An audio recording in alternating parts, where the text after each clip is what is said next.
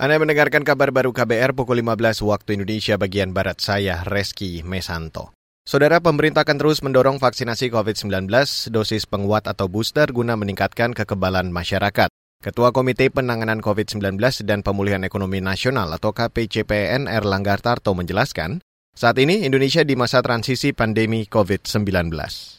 Dan dalam situasi masa transisi ini, Satgas COVID tetap berjalan sampai masyarakat resilient, vaksinasi booster tetap berjalan dan diberikan uh, secara gratis booster kedua.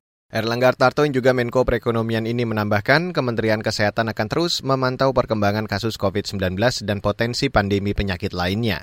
Ia juga memastikan manajemen krisis terkait protokol pandemi bisa diaktifkan kembali jika nanti muncul permasalahan baru atas rekomendasi Kementerian Kesehatan.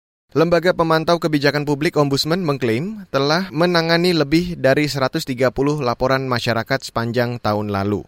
Menurut anggota Ombudsman RI, YK Hendra Fatika, Otoritas Jasa Keuangan OJK menjadi instansi pemerintah yang paling banyak dilaporkan, terutama terkait asuransi dan perbankan. Rata-rata orang yang melapor ke Ombudsman itu menengah ke atas dan orang yang pendidikannya tinggi. Jadi challenging, tantangan besar bagi saya ini adalah bagaimana untuk agar kalangan menengah ke bawah pun bisa melaporkan.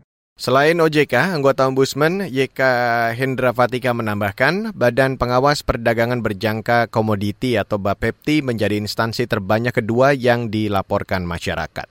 Saudara kepolisian menghentikan penggunaan plat nomor kendaraan khusus dengan abjad RF dan plat rahasia bagi pejabat kepolisian serta pemerintahan QH dan IR Menurut Direktur Registrasi dan Identifikasi Korlantas Polri, Yusri Yunus, penghentian penggunaan plat nomor berabjad RF telah dilakukan sejak Oktober tahun lalu atau tidak boleh lagi ada pengajuan baru dan perpanjangan penggunaannya.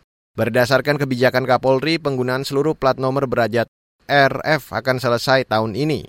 Penghentian dilakukan karena banyak pengguna plat RF bertindak arogansi di jalan raya termasuk menggunakan strobo atau lampu sinyal tidak sesuai aturan. Sedangkan penghentian penggunaan plat rahasia dengan abjad QH dan IR karena dianggap sudah tidak lagi rahasia dan diketahui publik. Demikian kabar baru yang dipersembahkan oleh KBR, saya Reski Mesanto.